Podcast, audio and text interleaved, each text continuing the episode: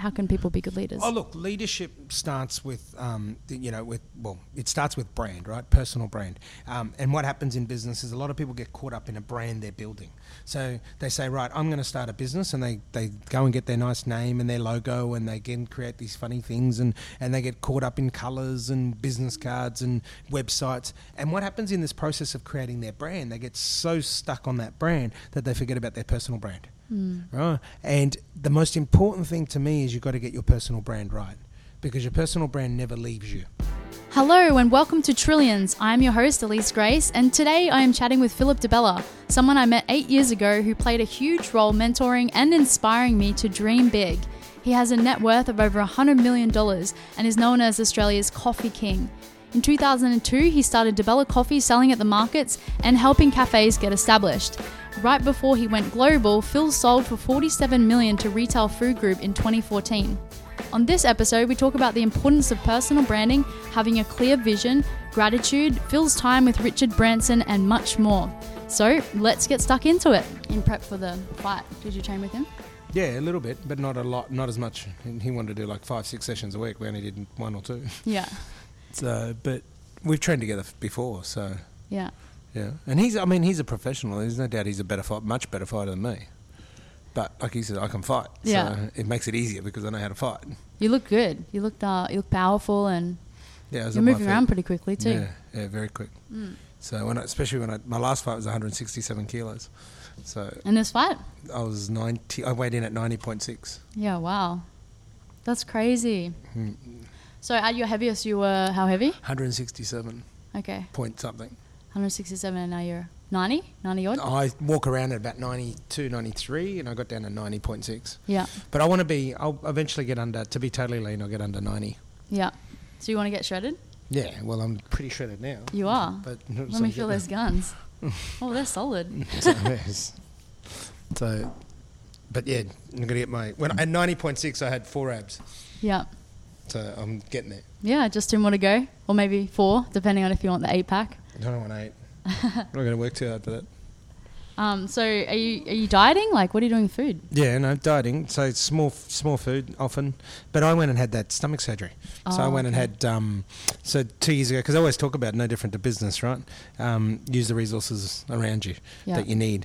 And um, so I researched it, looked into it, and a few people I knew went and did it.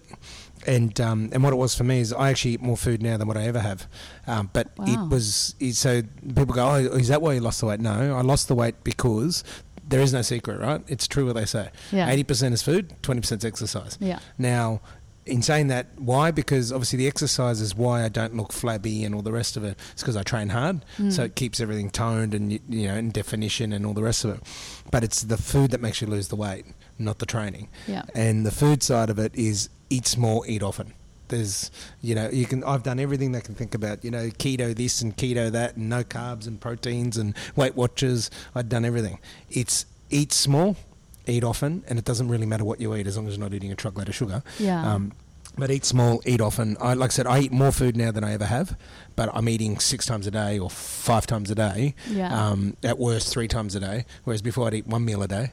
But it was like dumping. You know, imagine a fireplace and you dump all this wood at the same time. Just kind of floods the well, body. you know heaps about makes you fitness. It's, yeah. Oh, that's cool. So um, you've been eating more, smaller meals, exercising. What Mm-hmm. kind of exercise have you been doing? Well, boxing training. So I had three types of training. So I've been doing a lot of endurance stuff um, to get the fitness up, and then I was doing obviously my my boxing skills training, and then obviously a lot of weight stuff. Um, You know, to, to obviously you know get definition and, and shred where you want to shred and build the muscles you want to build, and because like I never used to have a really strong back or lats, and now I'm starting. So one of my goals by the end of the year is to be able to do five chin ups. I've always been very powerful in the arms and legs, but I've never been able to do chin ups because I've never been powerful in the lats or the back. Whereas Yeah. now I can actually do two chin ups. So, So I'm like working this, underhand yeah, grip? Yeah. So I'm working towards getting to five Cool. uh, by the end of the year. So just working on the areas that is no different to business, working on the weaknesses rather than focusing on the strengths. Yeah. And you see it at the gym, everyone goes and does their upper body and then their legs look terrible, or they do their legs and their upper body looks terrible. Well, they just do their chest and they end up hunched over like well, this that's because right. the chest and business is the tight. same, right? Everyone gets caught up on their strengths and doesn't focus on their weaknesses. So Yeah. that's something that I'm applying to all of all of self. So So do you think it's better to focus on on improving things you're weak at, or does it like how do you because there's so many things you could you could choose to to learn and be better at. But how do you choose what's important to focus on and what what you just leave alone? Well, for me, it's about three things. I always talk about, you know, people, everyone's life is personal, professional, and family, and it really comes down to understanding what you want to be or what your vision is for each one. So, what's your vision personally, professionally, and family, um, and then to build a plan on how you're going to achieve that, um, and that'll start to flush out what becomes important to you. So, um, you know, to me personally, uh, was to get health, you know, to get fit and healthy, um, to be able to. It wasn't even about what my body looked like. It wasn't about clothes or or it wasn't an image thing. Yeah. It was complete, and still isn't. It really isn't. Like I still walk past a mirror and go, "Holy shit, is that me?" Um, In a good way? Yeah, in a good way. But Oh, I still good. don't recognise myself. You know. Yeah. Um, because I never saw it as a an image thing. Because it never stopped me from doing things. And of course, I know I look better. Um, I look healthier. Look younger. Um, yeah, well, totally. Um, but it's more about how you feel. Mm. Uh, to me, it was about feeling good. You know, like I used to sleep eight, nine hours a day and still be tired. Now Yeah. I sleep five to six hours and I feel great. Yeah. Um, it was about being more active. You know, things like that get really difficult, like tying your shoelace, or you know, it's, now are just you know is, is is easy. I want to learn how to surf. Um, you know, I was Yeah. always strong, but I could never get myself up on a surfboard, and I'd probably sink it if I did before. um, whereas now, you know, I can get up very easily off the ground, and um, and that. So I want to get into surfing when it gets warm. You know, later. Obviously now we're heading into winter, but after that, so just doing things that like I never I wanted to have a fight under 92 kilos. Uh, Ian Jacobs and I talked about it for years. Um, I was just able to finish that. So just Yeah. certain things that you just take for granted. Um, you know, flying economy on a plane. Um, it had to always be business class, and, and now I'm happy to get on an economy seat if it's interstate or three hour trip. Yeah. Um, because the economy seat's too big for me. Um, there's just little things that you really take for granted. Um, you know, not having to ask for an extension belt in, on a plane. Um, and I never got embarrassed doing so because, again, I was never self conscious or, you know, I've always been mentally strong and secure and all the rest of it. Um, so my motivation wasn't that. My motivation was all about personally being a better version of myself and feeling better and living longer. Yeah. Um, so that was important. So then, obviously, what I went about doing flushed out. Um, you know, and business is the same thing, and then family is the same thing.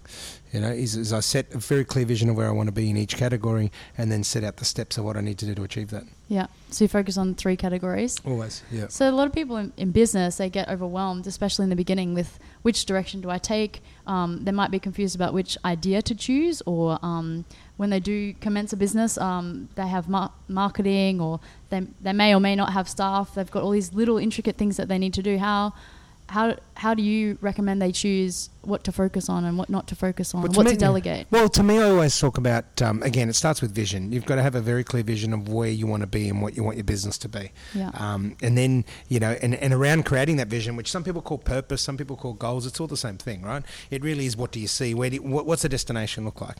Um, and whether that's a purpose, a vision, whatever you call it. But in, in able to to, to answer the question is you've really got to understand how you got to your vision or what your purpose is.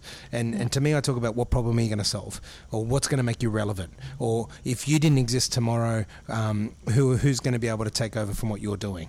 Um, that to me is really helps you set a vision that's going to be strong, um, achievable, and um, and attainable.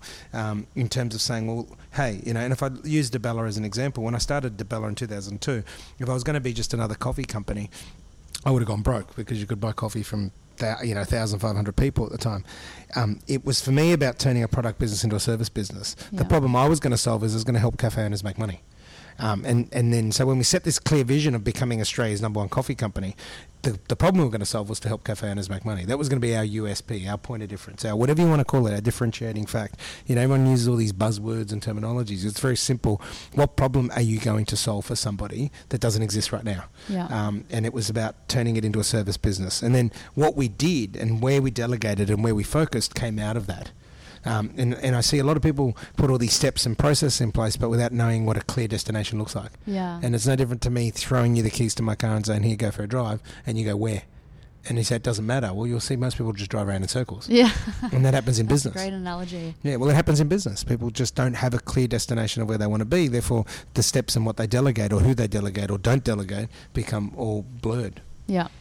Do you think that once you have the vision and it becomes so compelling, you just charge forward and, and overcome things and figure it out as you go. Well, no, you know, I don't believe, uh, you know, something that people don't realise is, you know, and I've heard this about me, they go, oh, Phil DiBella flies by the seat of his pants. Well, no, I don't. I measure things that many times, it's not funny. I'm strategically Yeah. always planning and mapping things out, um, but I'm also very quick to, to action. So I execute very quickly. A lot of people get either caught up planning and don't execute, or they get caught up executing without planning. So how do You've you gotta maintain a healthy balance? Well, you've got to have the you've got to have a balance. You've got to be able to you know to plan things out, map it out, and then execute. If you don't, one thing's one or the other's going to fail. Um, you know, and then a bit, again, you throw in the third thing. You've got to be able to pivot. You've got to be able to if you're going down a road and it's not right, you've got to be able to turn around and go back, um, go a different direction because you can't keep doing the same thing if it's not working. Yeah. So how do you how do you know when something's actually not working and you should Well, again, it comes back to the vision. If you've got a clear vision of where you want to be and what success looks like, you know very that. quickly. yeah you know, okay. whereas if you're flying by the seat of your pants, you've got no idea until it's too late if it's not clear. Yeah So clarity is simple. I mean, I talk about simplicity is where you want to be, and simplicity is the hardest thing. Um, we haven't. Uh, humans have a great ability to complicate shit. Yeah. And, and it's just guilty. yeah, it's just got to be clear, and that's why I use pen and paper a lot. I sit down. I I'm not a good drawer, so I don't draw, but I map things out. I draw diagrams. Um, I, it's, it's all a part of the clarity process. It's all about okay, what does success look like? What what what does failure look like? Um, where you know, is this working? Is it not working? Is this measurable? Is this not measurable? It really is about having very very clear targets and and processes and and you know and pit stops along the way of the journey, so that you can understand. And that's all then comes in about reflection and being grateful and and you know analyzing before then you know moving forward and rebuilding again. yeah okay so you talk, you mentioned gratitude in there which is which is unique you don't hear a lot of business people Mm. talk about gratitude do you how do you practice gratitude Well, gratitude to me is a state of reflection. So I try and one thing I've been trying to do since turning 44 is I, every morning I wake up and I just sit there and say, well, you know, what am I grateful for? Um, you know, and, and, and a lot of it, and I break it down to family, personal, and professional. So one thing I'm grateful for family, one thing I'm grateful for professionally, and one thing I'm grateful for personally. That's um, nice. You know, and, and it's just to be conscious of it. And it takes 21 days to make or break a habit, they say. So it's So only you're been about five or yet. six days. So, Yeah. um, you know, is but every morning just trying to remember that to, to wake up and go, hang on, before I get out of bed, what are the three things I'm really grateful for? One in each area, um, and and that way we're programming, and it's all about positive programming, right? It's pro- Mm. programming our brains and our minds, um, and then you bring in the concept of mindset. So gratefulness is a set of is a state of mindfulness, Mm. um, and in order to be mindful, you've got to be able to be grateful. In order to be grateful, you've got to be able to reflect. yeah do you think some people completely lack self-awareness Oh, totally, totally. I mean, I was, I was doing a flashcast this morning that'll come out in the next couple of weeks about EQ. You know, emotional intelligence. One of the key pillars of emotional intelligence is is um, self awareness, is the ability to be conscious um, and self aware of what's going on. And they're not aware of others. They're not aware of themselves, and therefore, you know, they're, they're heading into blind spots all the time. Yeah. Um, and it's little things that'll show you whether somebody's aware, even down to somebody trying to walk past you, behind you, you know, someone trying to get through and you're blocking the hallway. Like it's just simple things like that that show the, the you know the amount of self awareness people have or don't have. Do you think the majority have it or don't have it or I'd probably say most people don't have. They've got the self awareness. They don't just practice it. They just there's a lot of ignorance that happens in the world. Um, it's becoming a very now world, and um, technology hasn't helped with that. Where everything's about now, and everything's about we want it now. We don't have to wait. There's no patience, and and the more that that happens, the more we become self indulgent. The more we become self indulgent, the less self aware we become. Mm. So in a first world, how do we how do we stay present? And uh, I mean, Tim- Timothy Ferriss talks about he puts himself in these very uncomfortable situations where he might camp out with um, no phone reception and things like that. He he puts himself in those scenarios to to have somewhere to go to when he feels like he's being overindulgent. How do you how do you or how do you recommend people stay grounded in, in a world where everything's so To me, it's about bringing it back to basics. Um, you know, like the, we did it this morning with the children. No technology at breakfast. Your kids? Yep. So Oh, cool. no, no technology at breakfast. You know, we're going to sit around the table and have breakfast, and no one's getting on their phones, including me or my wife. Um, you know, no one's on the phone because sometimes we'll just sit there and all four of us are on our phones doing something. Even the kids. Yeah, even the kids, Yeah. and, and and that's just bringing it back to simplicity. And it doesn't matter what it is, whether it's Tim Ferriss and, and camping out, or whether it's not having technology around a table, or or whether it's everyone just getting in a car and going for a drive, Yeah. listening to music, whatever it is. To me, it comes back to, to being present, right? It comes back to being mindful um, and self-aware. Yeah. Um, hard to be self-aware when your head's buried in technology, um, or when you know kids are checking out YouTube and doing whatever they do these days. You know, it, it really is about coming back to basics. I mean, y y again, that, that word of self awareness, emotional intelligence is so important and so powerful. Yeah. You know, and unlike EQ, uh, unlike sorry IQ, emotional intelligence can be worked on. Just because you're you know emotionally intelligent today doesn't mean you will be next week, Yeah. um, unless you constantly work on It's it. It's like a muscle. it is. It's Yeah. it's a constant journey, not a destination. Yeah, cool. I I agree. I uh, I'm definitely guilty of looking at my phone when I before I go to sleep, the first thing in the morning, sometimes when I eat. But um, yeah, it's nice to to eat the food and be be aware of the flavors and the textures and things Mhm. like that. Um, something I learnt when I did a meditation retreat. They, of course, there's no technology, and yeah, it was it was incredible how how different the food tasted after a week of being pre- present and conscious of the food. Yeah, totally. Yeah, so that's interesting. So with your kids, you said that no technology at the table. Um, I I'm not sure about what stage in your journey you had your children, but um, I, I I vaguely remember it was you know when you're on your way to. Um, you know, living quite a good life and comfortable, successful life where you, you've got um, excess income, you don't have to worry about the basics. Mhm. So, how do you keep your kids, you know, aware of? They say that sometimes they say that if you don't grow up in like a poor family or you don't have those struggles as a kid, you don't have that hunger later in life. So, Yeah. so how are you instilling good Yeah, things look, with your kids to help them Well, I'd say right off the bat. I mean, successful? eh, you don't know what you don't know, and um, and if you you know, obviously, I don't know what my parents knew, and what I mean by that, even though I come from working class family where my dad used to earn four hundred and fifty dollars a week, um, I still didn't have to walk five kilometres to get water. So let's start from that point, right? We don't know what we don't know. So the short answer, and anyone can tell you any other bullshit, but the Yeah. kids are not going to know what I know or went through, and just like I'm not going to go and, and what I don't know, and I'm, I'm not gonna, I didn't have to go through what my dad did. So let me quantify it. Um, my dad says, "You guys go and pay for water from a supermarket now. You'll buy bottles of water. We used to have to walk five kilometres Yeah. to go and get water. It, we didn't just turn on a tap. There was no such thing. Yeah. So back in you know when he was a kid in Italy, we they had to go and get their bottles, walk five kilometres, um, return trip to with fresh water from the springs. Whereas in Australia, we can just turn on the tap. But we don't. We choose to go and buy water. Yeah. So you you know you, you follow that process. Then you then come down, and yet I, I grew up in a family that earned four hundred and fifty dollars a week. That was, it. Was that a lot Uh, for back then? Well, no, it Not wasn't. really? It was peanuts. But we had the best food on the table. We had everything, but we never went on holidays, um, all this sort of stuff because we didn't live in fancy house. That my parents had never bought a brand new car. It was always second hand car Yeah. because something's got to give, right? Now you fast forward to me, where I've done well. My, whilst my kids have to make their bed, put their clothes away, they have to, you know, um, help clean up, they have to do stuff around the house, all the rest of it. They still have cleaners. Um, you know, they have a nanny to help them with their stuff. Um, you know, as much as we make them do stuff and we tell them that nanny is like your big sister, not your slave, Yeah. um, they're still not going to go through what I went through because I had to wash the car, cut the grass. My kids don't have to do that. Yeah. Now, I believe their kids won't go through what they're doing. However, what is to me important and a fundamental that doesn't change is a constant vocabulary and talking with your children. Um, you know, sitting down or making sure you get your kids involved in things. So if we, if I'm cooking a barbecue, I get my children who are now 11 and 9, they help. Oh, nice. They help prep. They help carry things out to the barbecue. They help, you know, clean up after the barbecue.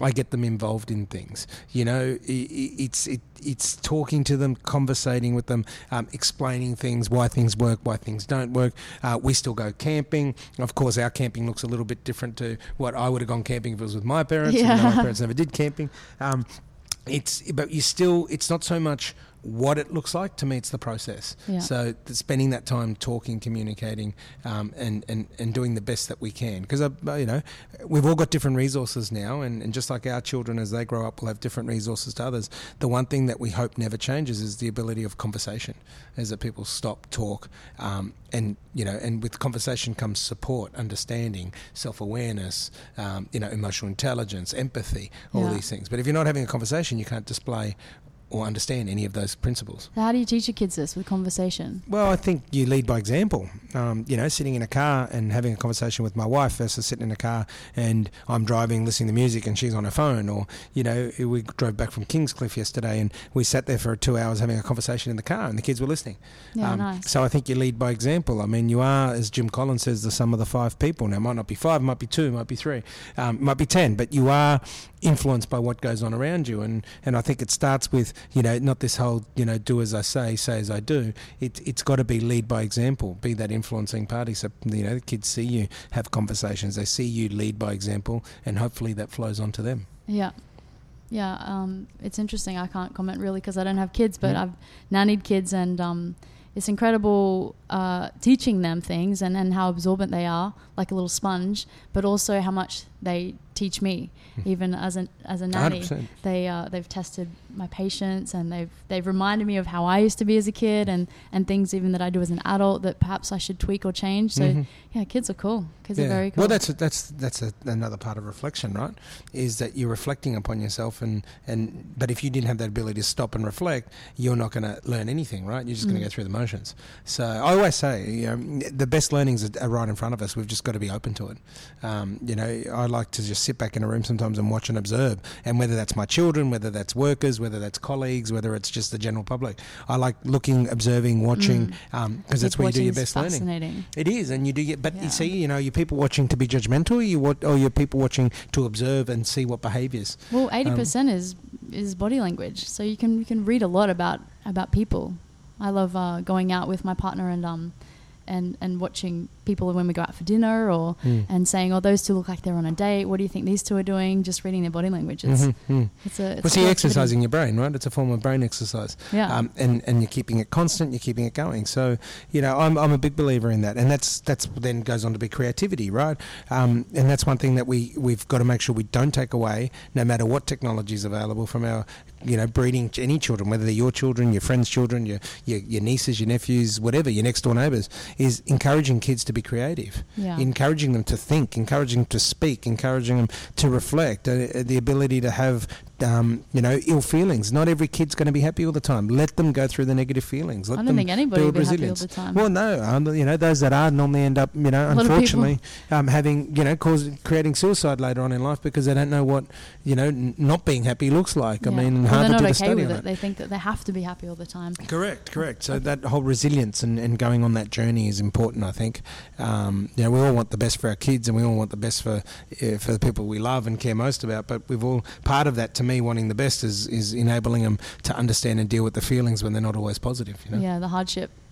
So, um, on that note of hardship, when when has there been a time when you've been um, when you've been really tested and you felt felt like at the time that you failed? So, tell me about one of your best failures when you and tell me about the failure and uh, and how at the time you thought it was the worst thing, but um, actually it turned out to be one of the the biggest blessings in your life. Oh look, when I um, probably one that really stands out was which was the backbone of DiBella's success was I was working for a place you know called Cosmopolitan Coffee for nine years. I remember and, it, yeah, and I loved it. You know, and I loved it. I was there for nine, you know, nine years, and seven years of it was fantastic. Loved it. I got to learn a lot.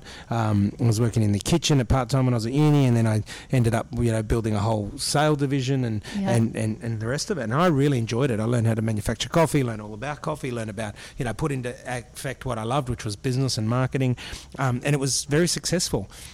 Um, and then, like everything else, things things get to a tipping point, and the tipping point was, well, do you stay here and it, build it for someone else who's not giving back, or do you go and do your own thing? And and at the time, um, as much as the owner was encouraged to, hey, you should be looking at Phillip coming on as a partner, or giving a percentage, or incentivizing him, it was no. And at this point, it's when he and he became quite nasty. So it was like from from somebody who was really treating me really well and gave me this opportunity. And I've always been brought up to be a very grateful person by my parents and very respectful. Um, so when the person goes from treating you amazing for seven years and looking after you like a son that he never had. Um, to then going against you and really treating you badly, that was that was a real tough time, um, especially emotionally, because I'm quite a soft person emotionally. It was it was something that I sort of not experienced before. Um, and that was tough. But then from that came the okay, well, this is not going to turn. Um, so what's next? And this is where the resilient Phil, the visionary Phil, kicked in Yeah. um, and said, "No, well, I'm going to go out and do my own. Uh, what's the worst possible thing that can happen?" And that's when I went out. And of course, at the time, which people know now, um, you know, uh, Jana, who wasn't my wife at the time and we weren't even dating, um, she was the one that said, go and do it for yourself. And it was actually her father that I worked for. Yeah, so wow. it was him that um, treated me so well for seven years and then treated me like crap for two years. And it was his daughter that said, Well, it's time for you to go out and do this on your own because he's not going to change. He's not going to respect you and appreciate you. So you need to go and do what you want to do for yourself. Don't sell your skill to anybody else. Um, and then, obviously, as everyone knows, we, we I ended up marrying his daughter, and we built Australia's number one, you know, specialty coffee company. Yeah. Um, so that was a time that it was really emotionally was hard to deal with, and it was at a time where most people would go, "Oh shit, do I just stay here and keep getting kicked in the guts, or do I go from the fry pan to the deep fryer and work for somebody else?" Um, whereas I, you know, I, I made that and put the bit the bullet and said, "No, I'm going to start my own coffee company," and that was in 2002. That's a brave, brave move to. Yeah, brave, but um, I had aside. good people around me. I, um, you know, obviously I was comfortable with my worst possible scenario. I didn't sell my house that I'd worked hard to pay off at the time um, to invest in it. I started with five thousand dollars, and most people know the story. Um, you know, I, I, had, I had some backstop. So, you know, I, uh, to me, you know, they talk about entrepreneurs being risk takers. They're not. Entrepreneurs are visionaries that um, are resilient, totally, and they're very calculated risk takers. They know exactly what they're prepared to lose and what they're not prepared to lose. So at that time, did you know that the um, the little small businesses and small to medium businesses needed your help? Was that your vision from the start, or was your, your vision just to create good quality coffee? Because it sounds like you're very passionate about coffee. Oh, look, I'm, I'm more passionate about people and business than what I am about coffee. Yeah. Um, and that's something I can say now. At the time, I thought it was about coffee, as we're all drummed in, especially at marketing school. It's all about product, you know. Um, whereas to me, I, and I advocate this and have done so for the last 15 years, it's not product that's going to make you number one. It's actually people. Your skills with people, your ability with people, your, your your your way to be able to, you know, design a company that is that is externally facing, that is so customer centric that you know nobody else can compete with you um, and that is what we did with DiBella we built a company so customer centric that no one could compete and and I mean we've got all the accolades to go for it but the bottom line the reason I can be arrogant in that statement is that we became the biggest in the country which I never thought we would because so many cafe owners wanted that. It was a niche that we filled that nobody else did, and that was to help them with their business. I mean, all we did, right, in terms of coffee was supply them coffee, but what we did for their business was we helped them service their coffee machine, train their staff, um, introduce them to better suppliers that would give them better product for cheaper. We did all of this stuff at no extra price except transacting a bag of beans. Yeah. How we got paid was selling them coffee. So it wasn't even about the coffee we sold them. Of course, the coffee was sourced directly, ethically from farms, and it was great quality, and it didn't need sugar, and it blended well with milk. But it wasn't the product that led the way. It was actually what the organisation stood for. What was the brand of excellence that we created that we now talk about greatness is in the detail. DiBella stands for greatness in the detail. Um, while others want to make great coffee, we wanted to service our customers with greatness. Um, and now with me being back at DiBella, that's what we're taking the business back from. So, so you know, from the two years that I was not in the business, it's now going back to greatness in the detail. It's back to being customer centric and fulfilling the needs of a customer. It's actually it's actually genius because you're the more you help them build their business, the more beans they buy, but you, you're also creating a good relationship and practicing your people Totally, skills. Totally. So, um, so with your people skills and, and your focus on people, how have you created your own business, uh, people centered, and um, and for those that don't have a team to lead, how can they be good leaders? They don't Well- have kids or a team. How can people be good leaders? Oh, look, leadership starts with, um, you know, with well, it starts with brand, right? Personal brand. Um, and what happens in business is a lot of people get caught up in a brand they're building. So they say, right, I'm going to start a business, and they, they go and get their nice name and their logo, and they again create these funny things, and, and they get caught up in colours and business cards and websites. And what happens in this process of creating their brand, they get so stuck on that brand that they forget about their personal brand. Hmm. Right. And the most important thing to me is you've got to get your personal brand right because your personal brand never leaves you. Hmm. So, like DiBella's a great example. I built from scratch the DiBella Coffee Company. I then sold it.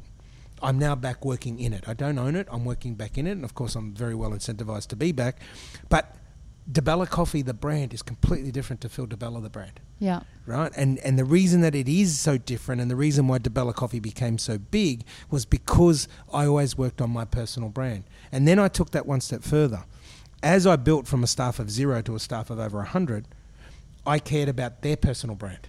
And I make sure that everyone that turns up to work and works under the DiBella Coffee brand, even to this day now, is focused on their personal brand. And if they're not focused on building their personal brand, well, then I'm not focused on having them in the business. Yeah. Because to me, it's their brand that's so much more important than the DiBella brand.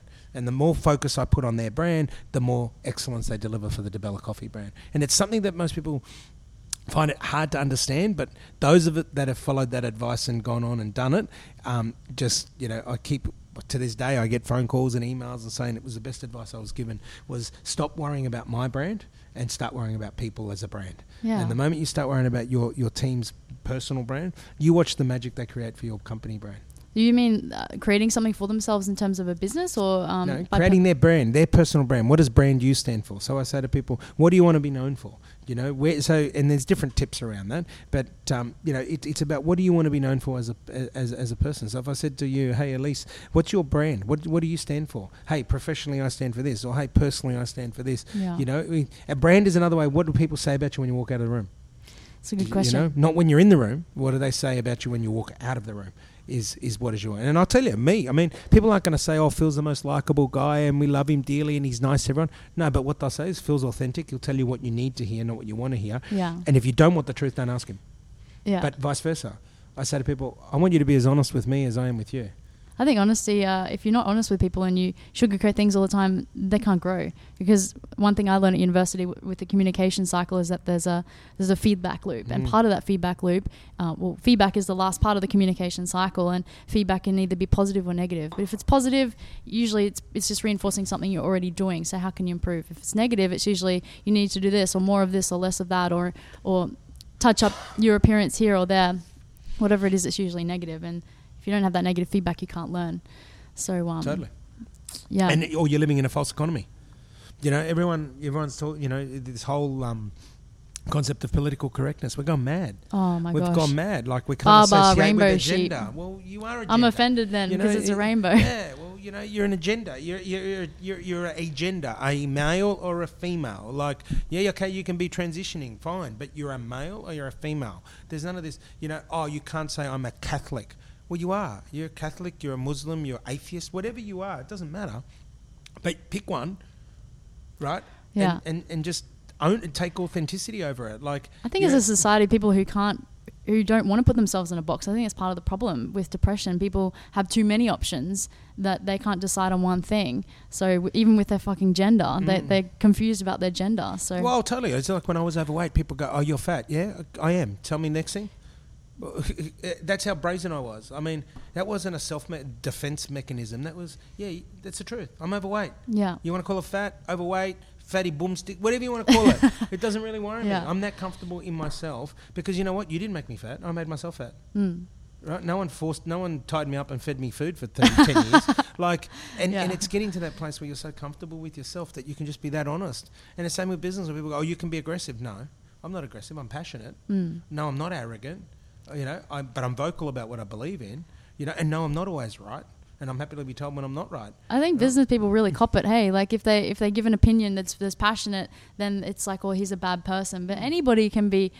We all have all the traits. We're all angry sometimes, beautiful and happy the next. We're all um, assholes and we're we're loving and caring. Like we all are everything. Well- Nobody's positive all the time. Well, you know what? It, it, it, what happens most of the time is people call into their lives what, what they're pointing out in themselves. So when they're pointing things out about other people, it's a deflection from themselves. Mm, um, agree. rather, I've always been, you know, lucky enough to be surrounded by people that said, think, you know, even down to my dad when I was growing up, look at what you're doing first before you worry about anybody else. You know, are you being the best you can be before you're worrying about anybody else? So I'm, you know, and the Italians, well, the Sicilians more so, of, which is the southern part of Italy. Yeah, well, they- we're all Italian, but Sicily's the southern part of it. They're really renowned for minding their own business. You know, like the Sicilians will always say, mind your own business. You know, what's it to you? yeah. Um, and they're also a lot more um, in your face, the Sicilians. Why? I mean, if I had to guess, it's more because it's more villagey, more poorer part of Italy. Um, they're really back to basics, so they're a lot more honest. They're a lot more community focused. They don't stick their nose in other people's business. Um, if they've got a problem with someone, they tell them. And you know, and this is what I've found good. from even visiting the homeland back, and even to this day, you see them there. They, they they they either mind their own business, or if they've got a problem, they tell people. yeah. There's none of this political correctness and and all the rest of it. It is what it is, you know. Yeah. So it's just like in China when I was living there. The Chinese translation is is uh, they use the very specific words in English. So they would tell me sometimes, "You're looking fat today," Mm. and um, or "You're not very nice," or "You're so beautiful." They they were just very direct. Yeah. And I really liked that because I knew where I stood. I knew who didn't really like me, who liked me. Um, if somebody had a problem, they raised it Yeah. very directly, and uh, that's the translation from their own language, Mm, mm. which was cool. Yeah. Well, uh, with your upbringing, and did you were you born in Italy or were you no, I born, was born in Australia. in Australia? Yeah, yeah, my brother and sister were born in Italy. I was first generation born here in Australia. Okay, you're the youngest of three. The youngest of three. And what was it like growing up for you in Australia? Did you grow up in Brisbane? Yeah, I grew up in Brisbane. Um, I had a good upbringing. My, my brother and sister are older. My brother's 13 years older. My sister's 11 years. So they were good older siblings. They got married young. So I didn't, you know, they were, uh, when my brother got married, um, I was seven years old. Oh wow. Um, so my sister got married. I think I was eleven or something. So you know, I was quite young. Um, but you know, having I had a lot of cousins, a lot of older cousins, um, a couple of young um, cousins my age. I'm the second youngest out of all the cousins. Uh, so I had, we were we were growing up with a really good family. Um, Mum and dad, you know, like I said, dad would always have him with have me with him, whether he's out picking fruit or whether he was making wine or uh, you know if mum was cooking I he was was a there with them. winemaker. No, he used to make you know bottle his own wine at Oh, home nice. um, just for his own consumption.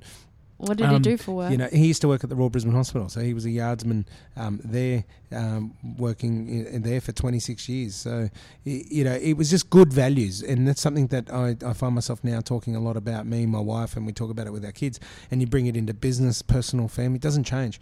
It's values based. People, it really is about identifying and aligning with people's values. So I find that people that irritate me their values don't align with me. Now, I don't get angry about it. I just what we call affectionately detach. yeah. If your values don't align with me, well, then we'll affectionately detach. Agree So to disagree. Totally, I don't Yeah. need to argue with you. I don't need to have an, uh, uh, you know, uh, have an ar- argument or a punch up with you. It's just simple. You go your way, I go my way. We say hello when we see each other. Um, You know, we just don't align. So you're f- what we call affectionately detach. Um, and you'll find that people, when you're arguing with someone or you're not getting on with them, who, regardless, it could be your partner, your children, it's because your values aren't aligning. Mm. Now, of course, some things you can change quite quickly, and you know, and they're temporary, and some things just become that you'd never align. yeah. Um, so, but that's something that I'm constantly vigilant about is is is surrounding yourself with people that have similar um, or complementing values. Yeah.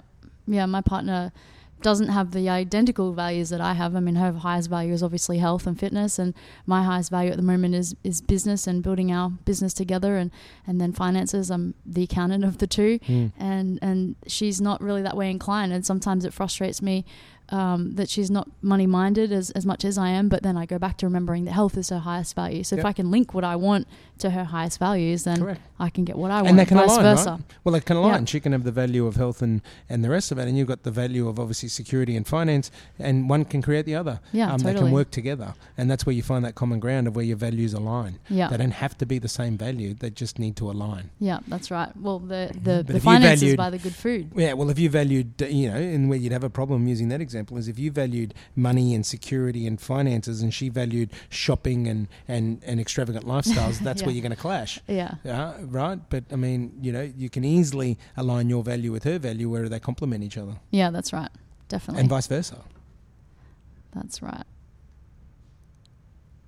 Oh, so on that on that note, actually, of finances, um, now that you uh, obviously you sold DiBella to Retail Food Group, um, two questions on that. So you, how did you know that RFG was the right choice? So I mean, were you appro- I'm sure you were approached before then by other companies. How did you know that it was the right company to buy you plus the right time?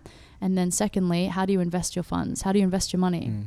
So time timing was all about leaving a gap in the ceiling. So I got to spend uh, a week on Necker Island at Richard Branson's house in the Caribbean and spent two nights with him, and we had some great discussions over that time. And and one of the things that we really talked about was when do you know when to sell out of businesses? And and he always said, well, you've got to leave enough of a gap in the ceiling for the next party. Otherwise, if you build the business to its full potential, you don't get what it could really be worth. There's no opportunity value. Yeah. So always know to leave something in it. For DiBella, we'd become the biggest in Australia and it was ready to go global. Mm. So that the, the, the part in the ceiling for DiBella was the global. So it was ready to go global, which then led to who do we sell it to? Well, there was no selling it to. I had people chasing me from all different walks of life, from private equity to drink companies and all the rest of it, um, putting offers in left, right, and centre. To me, it was to align with an organisation that wanted to go global um, and um, were, were already in the business, and that was Retail Food Group. They they're already a coffee business in such. They manufacture coffee for their franchisees. They're global. Um, and they wanted to look at buying something, which you know, given what's happening of recent times, is be- it's great that they did buy their first ever business that had nothing to do with franchise. Yeah. Um, so the timing um, was perfect, and the alignment was perfect. Um, and um, and did, did they approach you? um, well, they had approached me a couple of years before, and then um, when it was time to move, I got my guys to approach them um, because I knew that they were interested a few years prior, but it just wasn't the right timing. Um, so you know, we, and we sat down, we noted out a deal, and, and it was fantastic, and it, were, and everything aligned. It aligned beautifully. The right people worked on the deal for us from BDO, um, and it went. From, you think about it, it went from start to finish in 13 weeks over Christmas.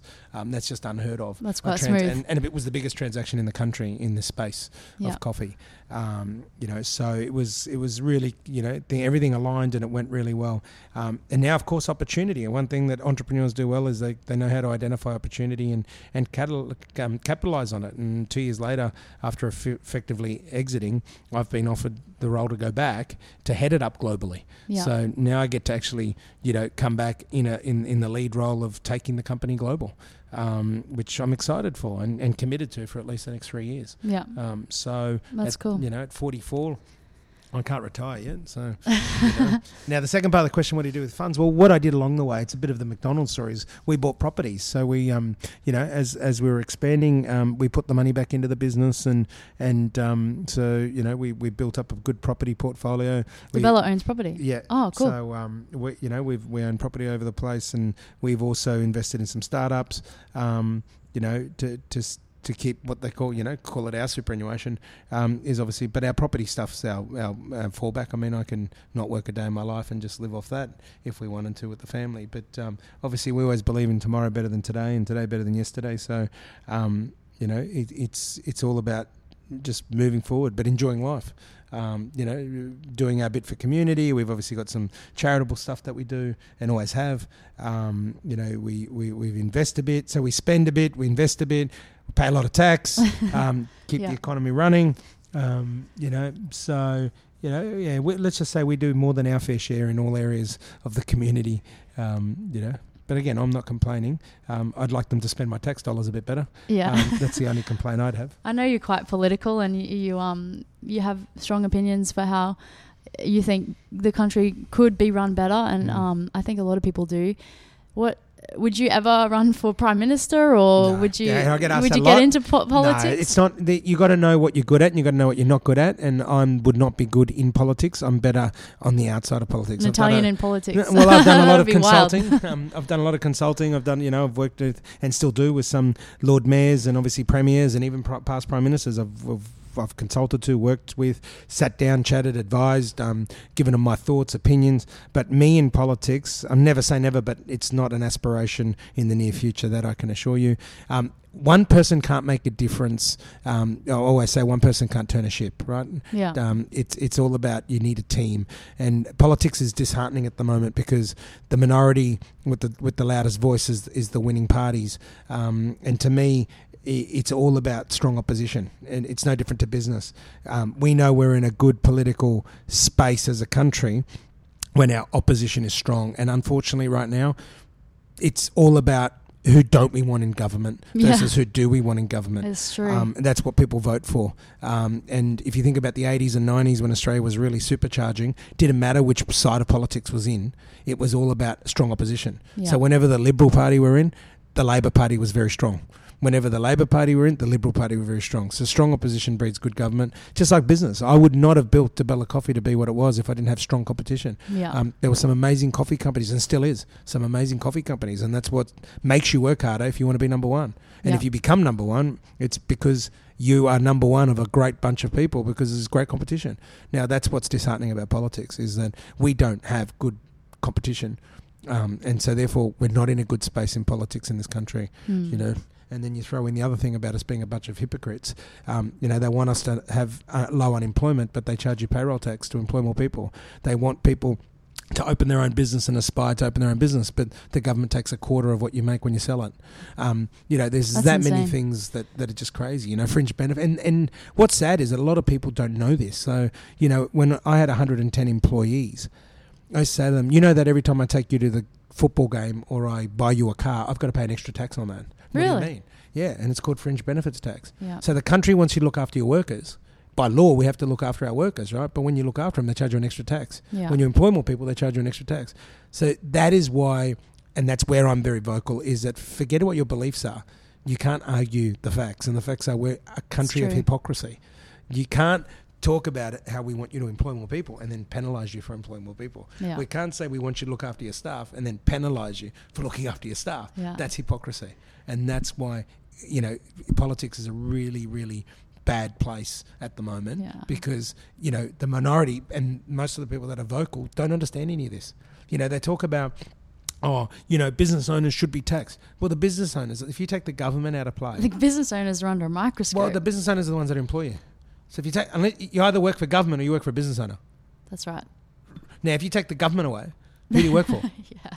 So why would you want to attack the, the the the business owners when they're the ones that are giving the employment out? So if you actually look after the business owners so that they can look after the people, you're going to have a better economy. People be happier. They stay in jobs longer. right. And, you, and it, it's not, you know, that's people say, oh, that's wise. Well, no, it's not. Just look at what the countries around the world Look that do look after their people. The companies, the governments that look after business owners, right, are the ones where the business owners look after their people, Yeah. right? Because unless the government wants to employ everybody in the country, which would be a sad state of affairs, then um, you know you keep attacking those business owners, and it doesn't matter what size. From people that employ one person to people that employ a thousand people, Yeah. they're all employing somebody. And the moment they employ somebody, they're doing their bit for society. That's right. Well, actually, they're they're doing their bit for society before they employ anyone because they're providing a service or a goods, um, and they're, they're creating something that brings value to the marketplace, Totally. even without employees. All right. Um, this is a question from Tim Ferriss. I've been listening to a lot of him lately, Mhm. and uh, he's he's great at the podcasting. Um, if you could have a gigantic billboard anywhere in the world, uh, and it would say something to broadcast to the world, either metaphorically or or written in text, what what would it say and why? Don't be a hypocrite. Is that just coming off the back of the? hundred percent, hundred percent. You know, or, or it would say, you know, d- d- you know, the the whole thing was it say as I don't um don't Do- do, as I say, say as, I, do, do. or something like that. Uh, yeah, It's it's it's it's really about don't be a hypocrite. Like you know, it really is. Or it'd be how are you being in service to somebody today? You know, because what we've forgotten about is to be in service to people. Mm. You know, and, and that's something. And Bob Burg wrote a good book called The Go Giver, um, where it talks about how to be in service to others, how to actually be in a space of giving. And you find that the, you know, and whether that's time, whether that's advice, whether that's money, whatever it is, is how are you going to be in service to somebody else? And I think in a world of where everybody's making it more about them, right? And and I use a lot of because I love sitting back and people watching. I spoke before, and I travel the world for work. You know, you look at India, China, USA, and Australia, and the one thing that Australia has over all those countries is because we are a smaller population, Mm. we actually still do care for each other a bit more. It's like a bit of more of a country town vibe here in Australia. But we don't want to become in like it is in India when it Mm. becomes the way we drive. Where there is no system. China, there is no system. They drive everywhere, anywhere. That's they right. beep. They, they, they, they, they crash into each other and keep driving. No one cares. They actually, uh, when they run over people in China, they actually, if they run them over and they're still alive, they reverse back over them Hmm. to make sure they're dead. because if, if, if the government finds out who did it, then um, they're liable for life for this person. Yeah. They, It- it's it's crazy. just well, that's what I'm saying. We don't want to get, and that's an extreme, right? But we don't want to get to It that place. extreme. We don't want to get to that space. We want to get to the place. But again, if we don't start taking check and start, you know, being conscious and and uh, of ourselves and going, hey, we don't. This is what we don't want to be. Let's make sure we're not building little blocks because it's that whole one degree of separation. Yeah. One degree for a day means nothing. One degree for a year means a lot, and one degree for ten years, we're off track Yeah. you know and and you can see that you know, this country is becoming more self-indulgent, more more selfish. It's losing its in-service attitude. And you just have to go to a retail store these days, or you just have to walk into a place. I mean, I use hospitality as an example. Oh, so many restaurants providing average service. yeah, and you know why they're doing average service? Because the, the public want them paid penalty rates. Mm. In you know, and I heard, and it was funny. We have one of the highest incomes of the minimum wage in the world. Hundred percent. Now, oh, oh no, it, we're just on the back of Easter, and I saw somebody abuse a cafe owner on Saturday, um, down at um, uh, where were we, Coolangatta, in a coffee shop down there in a shopping centre. And this lady said, "What do you mean I've got to wait fifteen minutes for a coffee?" And she was Oh going my to gosh. town, and the lady, who was a lot older lady, turned around and said, "Well, let me tell you, without getting into politics." Ten years ago, I could employ ten people to work today. Now I can only afford to employ four. Mm. So instead of getting your coffee in three minutes, you're going to have to wait 15, unless you want to be charged $20 for a coffee, which then I can employ think 10 people. Express, yeah. And this lady just looked at her like she had no idea. And that's part of the hypocrisy I was talking about. Mm. When you're advocating, right, and nobody endorses low wages, not me. However, know your numbers, right? A cafe owner, restaurant owner cannot afford to Especially pay more than small one. 35 anyone Mm. can't afford to pay more than 35% of wa- of their takings in wages. Whereas currently wages without penalty rates are 40 to 45%. Wow. So then you throw penalty rates in unless you want to pay $20 for a coffee, they've got to operate with less staff. Yeah, that's true. So true. be careful what you're advocating for. And this is what I was talking about the hypocrisy. yeah. You know, we want quick service, but we don't want to pay for it. I'm more than happy to pay a, a penalty rate on a public holiday for somebody to open their doors and, and be there when it's a it's a holiday and, and serve me food or a coffee. And you know what everyone's answer that? Oh, we do. We pay 10%. Well, guess what? 10% doesn't cover the wage. Mm. A dishwasher on a public holiday is on $50 an hour. That's insane. Washing Yeah. dishes. Again, it's knowledge. So ignorance is bliss in this country. Yeah. We're, we're becoming a country of ignorance, and this is why I say, don't be hypocritical. Be careful what you ask for. we If have it we have it so go good here too. Well, it's know, it's very comfortable down here in Australia, away from the, the war well, you spend zones time and in China, so you, you understand the difference, right? And where there's rich, rich, and poor, poor. oh yeah, there's the, no middle class. the and contrast is stark. unfortunately, Australia, if we don't choose governments right and all the rest of it, and demand better governing from anyone, um, we're going to have the same. We're going to head to the same same space. We're going to have Hmm. you know the rich are the rich and the poor are the poor, um, and you get rid of a middle class, and it's the middle class that keep the economy ticking. yeah. Right. So, because the rich, rich, you'll see them. When we're talking rich, the big corporations of that that take their money offshore, they're not putting money back into the country. Yeah, they're employing people, Yeah. right? Which is which is great. But the middle class is where it's at. The They know middle they know the tax rate, so they they're very strategic about things and they're still able to do that. So why wouldn't they? Well, they, they know how to use the system, and if the system, so it's not their fault. They're going to, yeah, and everyone does it. Everyone in the country is going to use the system to their advantage. So change the system. Yeah. right? Change the system. Any, you know, and I've given, and I've sat there with many a politician and said, why don't we tax people for every dollar that leaves the country? Then everybody gets taxed Yeah. if they're taking money out of the country. Any dollar That's that leaves China Australia. does. That's right. India does it. China does it. Let's tax people for taking money out of the country. Yeah. Not, you know, you, it doesn't matter who you are. I mean, I sent money to New Zealand to build a house in New Zealand. I didn't get taxed for it. Yeah. No, I don't think that's right. Doesn't matter that I, it was to my benefit. I still don't think it's right. Yeah. It shows that I'm not a hypocrite. Yeah. Right? I'm not a hypocrite. And I'm talking millions. I took millions of dollars to New Zealand to build a house. I didn't get charged one dollar in tax. It's a beautiful house. yeah, but I didn't get charged a dollar in tax. Now, this is me knowing that I'm not a hypocrite because I should have paid tax on that, right? Just like everyone else that takes money out of this country should pay tax on that. yeah. N- but no, we don't. You know, simple things like that don't happen. So, you know, th- this is again backing up that statement of what I said before: is don't be a hypocrite. Yeah. Don't ask for one thing and, and then ask for a different thing from somebody else. Or lead by example as well. Oh, heavy heavy topics, but Oh, it's uh, it's good chat. It's really good chat. So um what else, Phil? I think we've covered everything. Tell us about some lighter topics. So tell us about your your car. So I'm I'm a I'm a big car person. I'm, I'm not sure about you. I feel like you are being Italian, um, and you've had some cool cars in your day. So walk us through uh, your your physical rewards, like your your beautiful property in New Zealand and your cars. Um, why did you buy them? Are they representations of success? And um, what's yeah, no, look, I um, uh, to me, it's all about. I grew up with family that never owned a brand new car. so it was never a known thing, but I loved cars. It was, you know, is it a passion? Not really. Um, but I do love nice cars, always have. Um, I don't buy them because they're a symbol of status. I don't buy them because of they define who I am. I enjoy them. I enjoy looking at them. I enjoy driving them. Um, you know that's that's my why. Same with the house in New Zealand. It could have been bigger than what it is. It's not. Um, it's beautiful. It but it's a representation of what my wife and I wanted. And we wanted something different. We wanted something unique, and it ended up winning House of the Year in New Zealand. Um, now it's not because of its size, um, even though it's quite big. It's not a monstrosity. It's just pretty cool and unique and different. And and I've always like things like that. Like cars, the same thing. I mean, you know, I've got a Bentley. It's unique. It's different. It's custom built. Um, I don't, you know, but it's a representation of me, which I suppose is that I like things to be different. I like to do things a little bit different. Uh, someone, um, someone I met recently once said, "Oh, he he, he has a McLarens, mm. and he says that a car is an extension of your personality." Oh, for sure. Yeah, there probably is. I mean, but it, you know, I'm not possessive about things. I mean, I jump in my, any of my cars in no shoes on or thongs or shorts. you don't have to be dressed a certain way. Yeah. Um, if somebody's sensible and they want to drive the car, I'll let her drive them as long as they're over a certain age, obviously because of insurance. Um, you, you, know, I don't get. It's, to me, they're not. You know, they're, they're, they're possessions, but they're not. They can't. They can be replaced. Yeah. Um, what, what so was the first the first car you bought? Um, obviously, you worked hard in the business. You started with five thousand.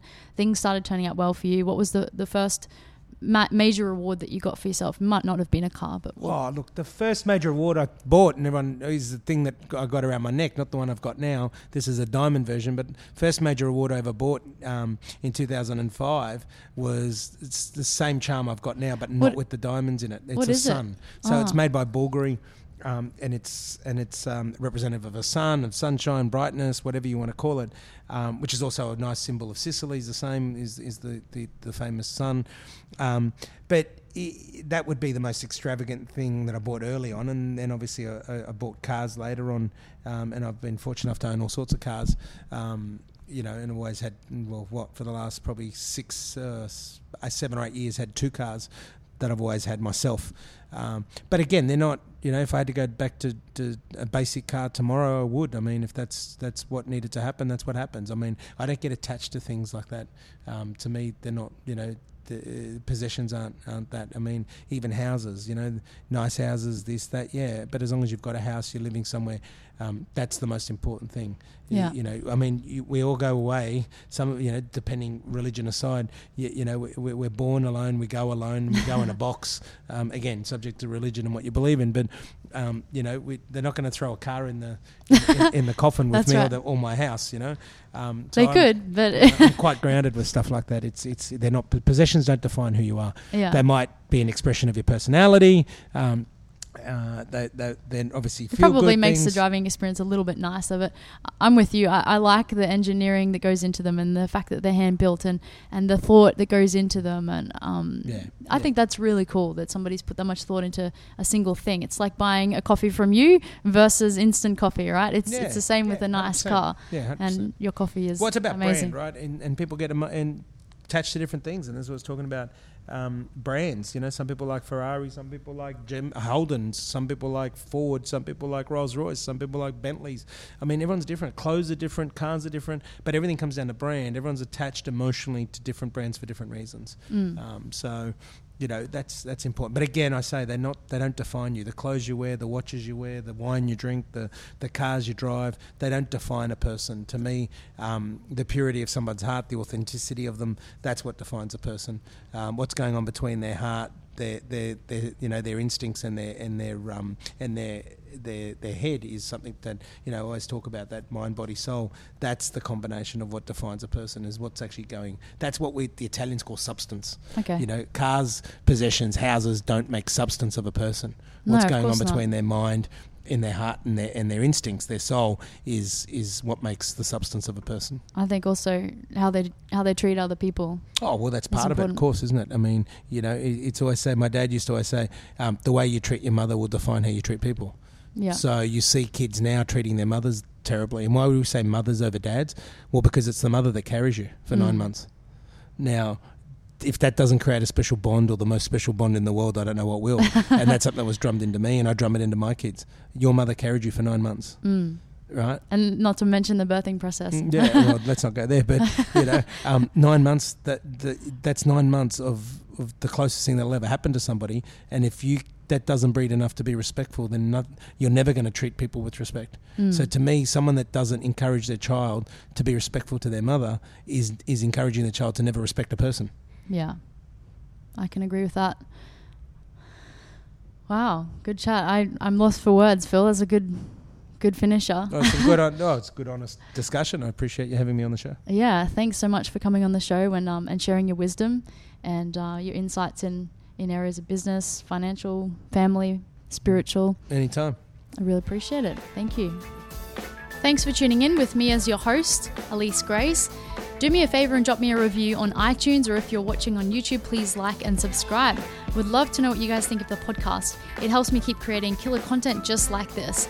If you want to stay up to date with all my movements, please check me out on social media at Alyse Grace.